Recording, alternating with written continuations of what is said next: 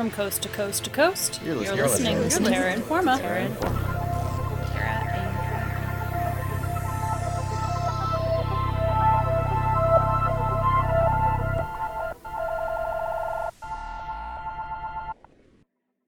Summer storms have started rolling through our neck of the woods, meaning that summer is meandering along and we've reached the end of July.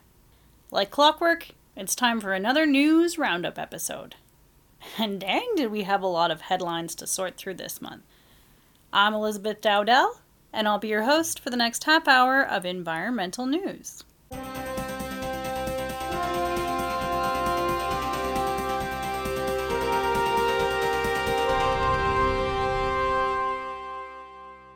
Before I begin, I would like to acknowledge that this episode was produced in Treaty 6 territory, in Amisquachiwaskagan, or Beaver Hills House, so called Edmonton.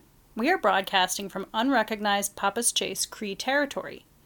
The Papaschase Cree were displaced following consistent efforts from local officials like Frank Oliver to discredit the legitimacy of their treaty right to this territory and to reserve number 136, now South Edmonton. Not confined to history, this region is also the present homelands of many First Peoples who build their lives here, pursue livelihoods, and gather together, including Cree, Metis, Blackfoot, and Dene. Wherever you're listening from, we ask you to consider whose version of history informs your understanding of the land you are on. As we talk about the news of fire, floods, and orphaned oil wells, we ask you to think about your history with and connection to the land around you. How do you recover your relationship with a natural space after it's been transformed?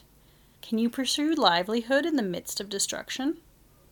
We're sharing some bad news stories today, but please take this opportunity to see the world around you as something renewed. After destruction comes creation. So think about how you, me, and the people who have lived here for a time immemorial will rebuild and reconnect with the land around us.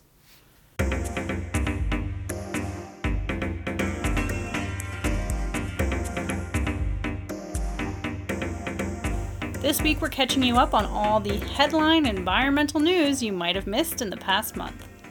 There's been extreme weather events, companies abandoning and orphaning wells, and numerous updates from land and water defenders across Turtle Island.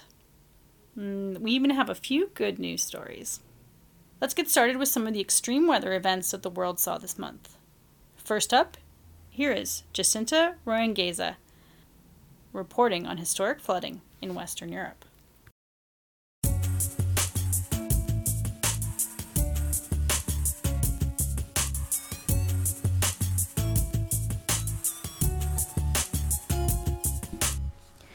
This past month, Western Europe experienced a scale of environmental devastation and destruction caused by flooding that has not been seen in decades.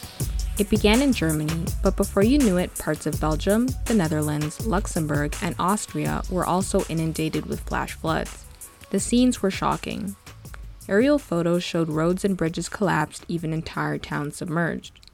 Videos showed cars and homes vanishing in a matter of seconds as they were swept away by the roaring waters. Thousands of people were injured, and even more people were left without power or potable water. Most tragic was the number of casualties. Emergency rescue crews struggled against the currents to evacuate as many people as possible. But as of July 23rd, 177 people in Germany and 37 people in Belgium had been confirmed dead, and hundreds were still missing.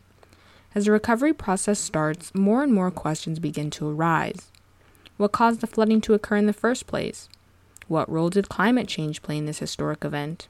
What role will it play in the future? And maybe most importantly, what should be done to mitigate its risks? As you might expect, days of torrential rainfall transformed normally docile rivers and streams into violent torrents of floodwaters. In Germany, some of the worst hit areas were Rhineland Palatinate, North Rhine Westphalia, and Saarland. These areas saw 24 hour rain totals between 100 and 150 milliliters. In Reifferscheid, over 207 milliliters of rain fell in a nine hour period. This is especially abnormal for regions whose expected rainfall is approximately 87 milliliters for the entire month of July. and it was this kind of extreme rain that caused the waterways in the Rhine and Meuse river basins to swell their banks and flood nearby communities with low land elevations. The same phenomenon occurred in the border regions of neighboring countries, like in the southern Wallonia region of Belgium, which borders North Rhine Westphalia, and in the southeastern province of Limburg in the Netherlands. So, just what role did climate change play in this historic event?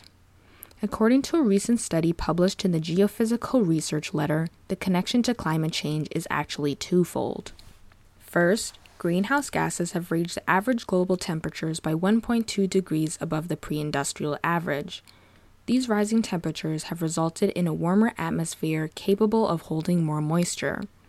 A 1 degree Celsius rise in temperature has the potential to increase the intensity of rainfall by 7%. The second part has to do with the jet stream. The temperature at the Earth's poles is increasing at a rate two to three times that of the equator, which weakens the jet streams of the mid latitudes over Europe. The weakening of the jet stream has caused slower moving storms, which stagnate in a single locality for much longer. The studies show that the slow moving storms put communities, like those in Western Europe, at risk for high levels of precipitation and an increased chance of flash flooding. So, what does that mean for the future? Well, given current emission trajectories, these types of intense rainstorms are expected to turn from once in a century floods into relatively common events. The study shows that by the year 2100, these types of slow moving storms are expected to be 14 times more frequent across the whole of Europe, have higher peak intensities, and be much longer in duration. But as many have been quick to point out, Europe is no stranger to floods. Floods already rank amongst the most dangerous natural hazards in Northern Europe. However, many of the worst affected areas demonstrated shortcomings of the European Flood Awareness System, the flood warning system established by the European Commission. Between July 10th and July 14th, the European Flood Awareness System sent out more than 25 warnings about the Rhine and Meuse river basins but the existing emergency warning system leaves regional authorities to determine the appropriate course of action. And in Germany, that meant the various decentralized municipal officials across 16 federal states. When left to municipal officials, misunderstanding of water management infrastructure or underestimation of environmental risk can lead to poor or even no course of action, leading to devastating results like in Germany and Belgium. Some believe this is representative of the West's hubris when it comes to the topic of climate change. There remains a general belief amongst Western nations in historically mild climates that extreme weather events are primarily the domain of developing countries. But there is no right place to be in the midst of climate change, and floods don't care about your socioeconomic status. As experts have long noted, unified national emergency systems need to be at the forefront of climate change mitigation policy. Moreover, serious thought needs to be put towards the development of climate change adapted infrastructure in addition to significant reductions in greenhouse gas emissions. For Terra Informa, this is Jacinta Royangeza.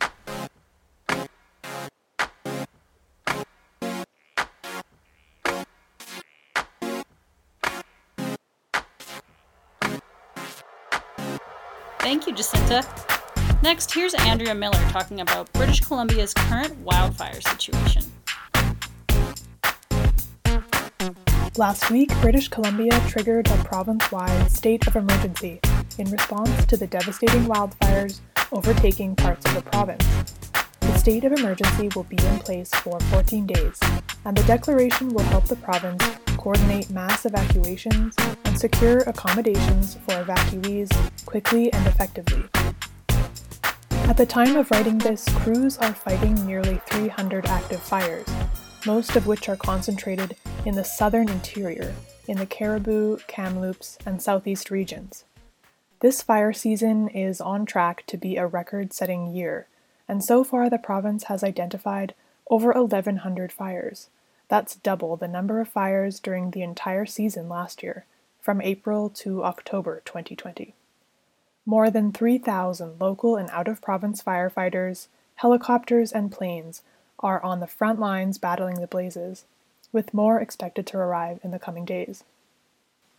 3,000 square kilometers have already burned across the province, resulting in evacuation alerts and orders that have forced thousands of people from their homes and forced tens of thousands more to prepare to evacuate at any time. The need to evacuate can happen very quickly, and evacuees are taking shelter in hotels or with family and friends. Some may even choose to stay behind. This makes it difficult to fully understand the number of evacuees. It also means that during such a dark time, many evacuees may not have their community around them or know if their loved ones are safe. That was the case in Lytton, BC, where evacuations took place in a matter of minutes. On June 30th, the George Road fire destroyed the village of Lytton, home to about 250 people. The region is home to the Lytton First Nation, of which around 70 members live in the village and more than 900 live on reserves along the Fraser River. In an interview with CBC News, Lytton First Nation Acting Chief John Haugen said he is certain that the nation will come back together and rebuild. While they may have been displaced, the community's ancestral ties to their territory are strong, and, quote, we know our people want to return home because they love that place, end quote. The Inkameep Creek fire is burning in the territory of the Osoyoos Band, between the towns of Oliver and Osoyoos, at one point spanning 68 square kilometers. Evacuation orders were in place for parts of the town of Oliver, and the nation issued evacuation orders for nearly 200 properties, some of which have now been rescinded. In BC, fire season is colliding headfirst with an influx of summer tourists as the tourism sector attempts to recover its losses from the pandemic. This means that accommodation for evacuees, which is already difficult to find, is at a premium, and tourists are being asked to reconsider their travel plans. Many popular tourist destinations, like Vernon and Sicamous, are also under evacuation orders. Parts of Alberta have been experiencing hazy conditions as winds bring the wildfire smoke west with multiple days reaching a 10 plus or very high risk on the Environment Canada Air Quality Health Index. The Air Quality Health Index measures the presence of common air pollutants that affect human health, primarily ozone, particulate matter, and nitrogen dioxide.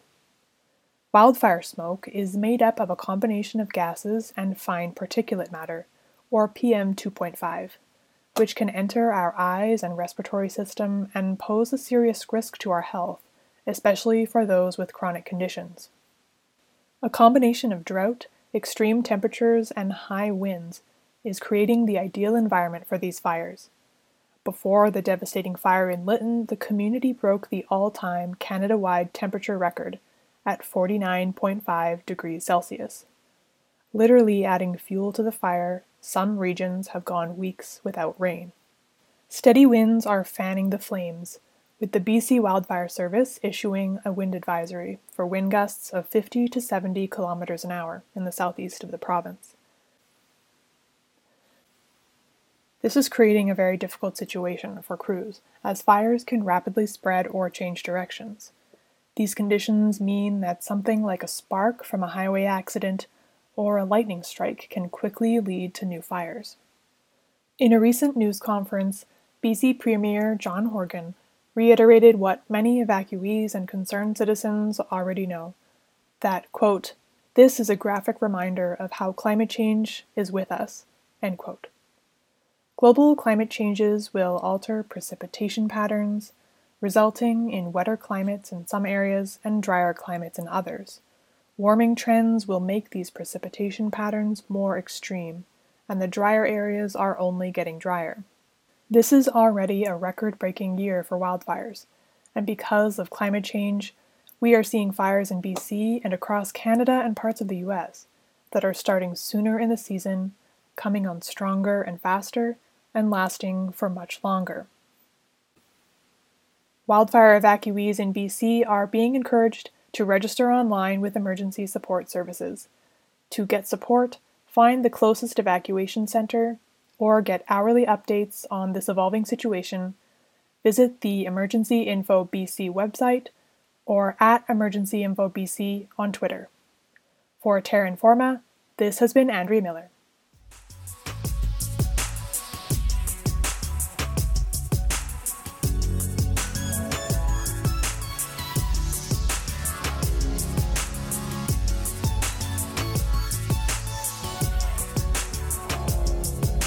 Thanks, Andrea. Now let's take a look at who is behind Saskatchewan's largest and most recent case of orphan wells. Here's me, Elizabeth Dowdell, with the details.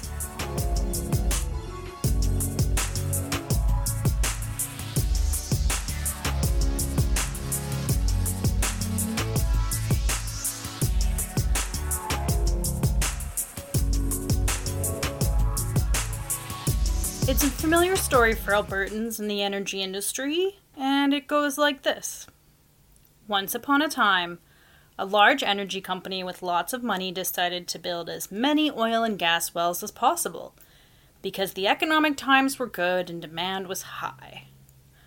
The king, i.e., the provincial government, offered subsidies and reduced tax rates in return for giving good jobs to all the laborers in the land.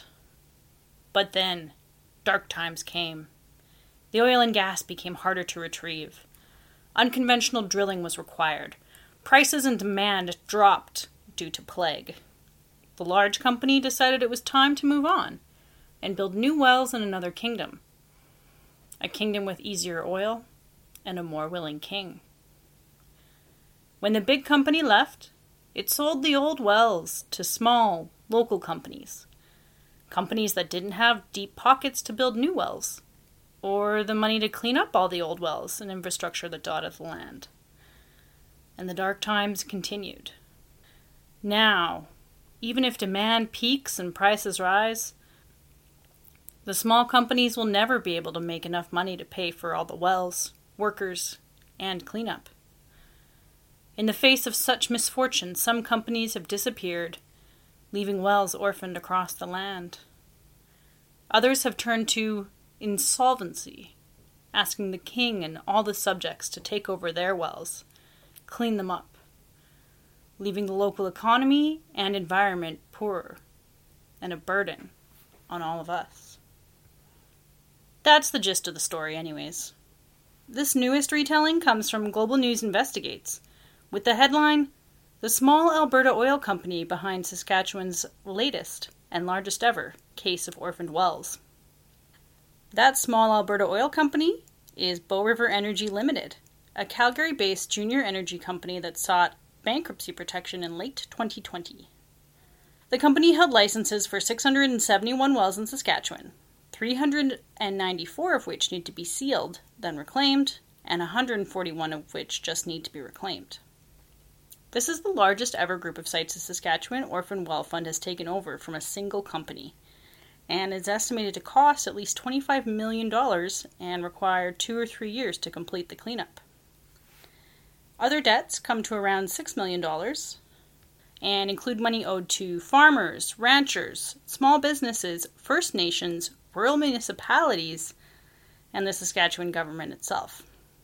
The same government that now owns all the dirty wells and other old infrastructure that Bow River Energy Limited just failed to pay for. In the case of Bow River Energy Limited, buying mature infrastructure was a business plan and a pattern.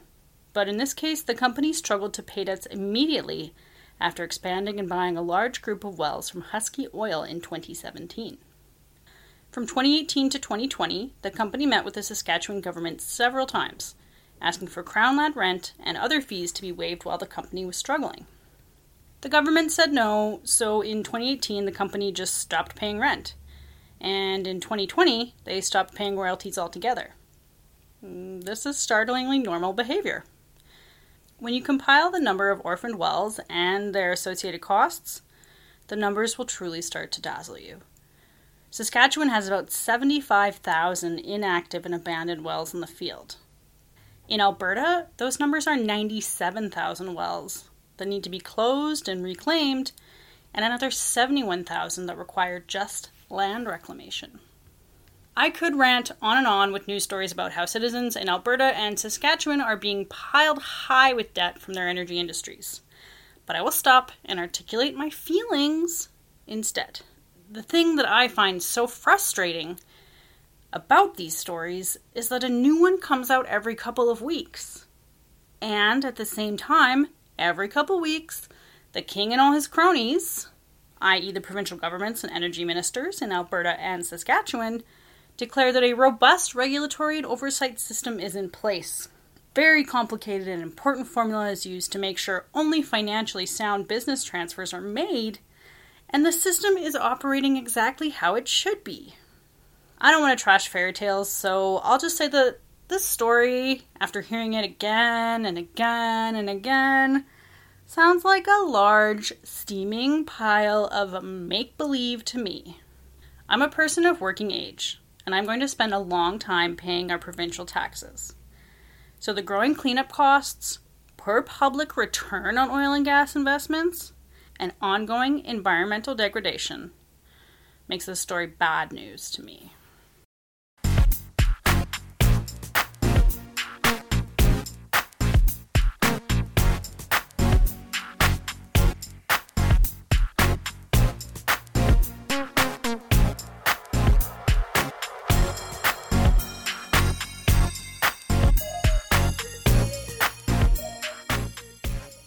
If you're just tuning in, you're listening to Terra Informa, a production of CJSR 88.5 FM, produced in so called Edmonton, Alberta. This week we're rounding up the environmental news headlines from the past month.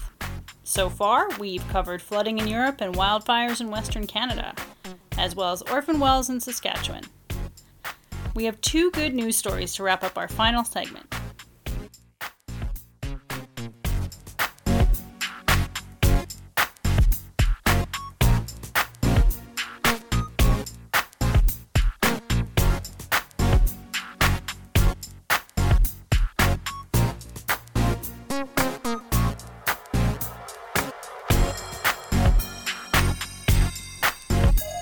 Some good news from Saskatchewan. Earlier this month, CBC ran the headline Cowessess unveils new solar project aiming to become greenest First Nation in Canada. On Tuesday, July 13th, the power was switched on at the unveiling of the Cowessess First Nation solar installation. About 800 panels were installed in an array system on five local buildings. These should generate 321 kilowatts, or enough to power 60 homes and offset energy costs in the community by $20,000 annually. More important than the cost savings is the positive impact this project has already started to have on the community. Located in the southeast of the province, the First Nation recently made headlines for the discovery of 751 children's bodies found in a mass, unmarked grave at the Marieval Indian Residential School. Well, the pain of this tragedy will never be forgotten. The official launch of the solar project is hoped to bring a bright spot and some healing for the community. In speaking about the solar installation, Cowessess chief Cadmus Delorme noted how the project will create ripples in the community and education system. With solar panels on five community buildings, including the school, senior center, mall, water treatment plant, and band office, renewable energy technology has become an accustomed sight. The project was also a hands on affair, with locals investing more than 2,000 hours assembling the solar panels, and Cowessess band member Ashley Dawn became a certified installer. Dawn now works full time installing solar panels for a different energy company. As Chief Delorme explained, having solar right in the community creates a pathway for youth to see themselves in university becoming engineers and technicians who can work with solar and other renewable energy systems. The community did need some help bringing it all together and worked with Skyfire Energy to accomplish their goal. Skyfire has worked with First Nations across the country to bring renewable energy to communities and sees renewables as a way to build economic growth and good jobs. Economic and energy sovereignty are good things for any community and something all First Nations deserve. These solar panels are moving the right direction, and so this story goes into the good news category. Speaking of renewables, solar and other renewable energy sources are exciting to install, but all of that material has to come from somewhere, and that often means mining. Our second story comes from the north and stars the Baffinland Iron Mining Corporation, who, in a perhaps surprising twist, do a good thing for the local community and environment. On July 3rd, the Nunatsiaq News ran a story about the Mittimatalik Hunters and Trappers Organization, asking Baffinland to cancel ice breaking this season, in the waters off the north point of Baffin Island.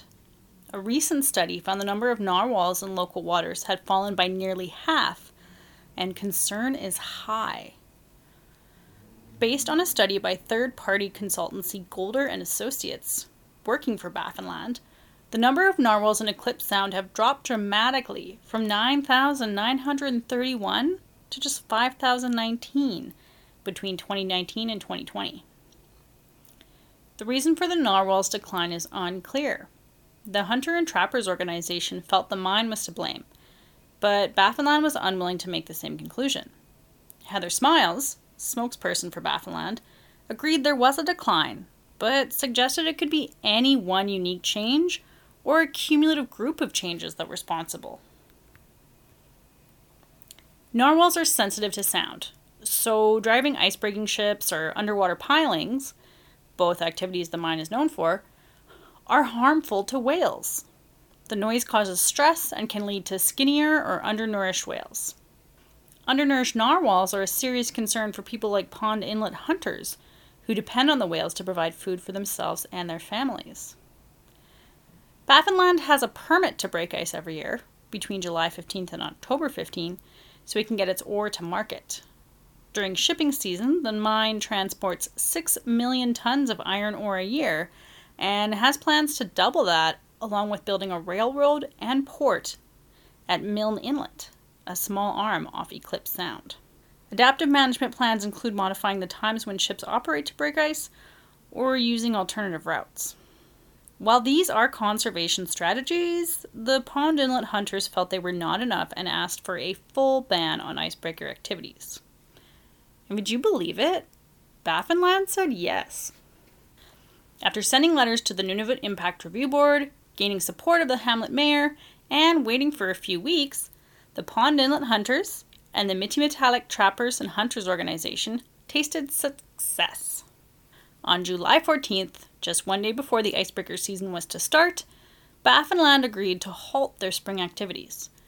In a written statement, Baffinland President and CEO Brian Penney spoke to the values of community input, the precautionary principle, and adaptive management in making their decision. Tensions are likely to rise again over the mine, but for now, soft ocean sounds will greet the narwhals as they stop in at Eclipse Sound on their migration route. Some of those might feed a family in Pond Inlet, and some might continue on their way to make new narwhal families of their own. And to me, that is very good news.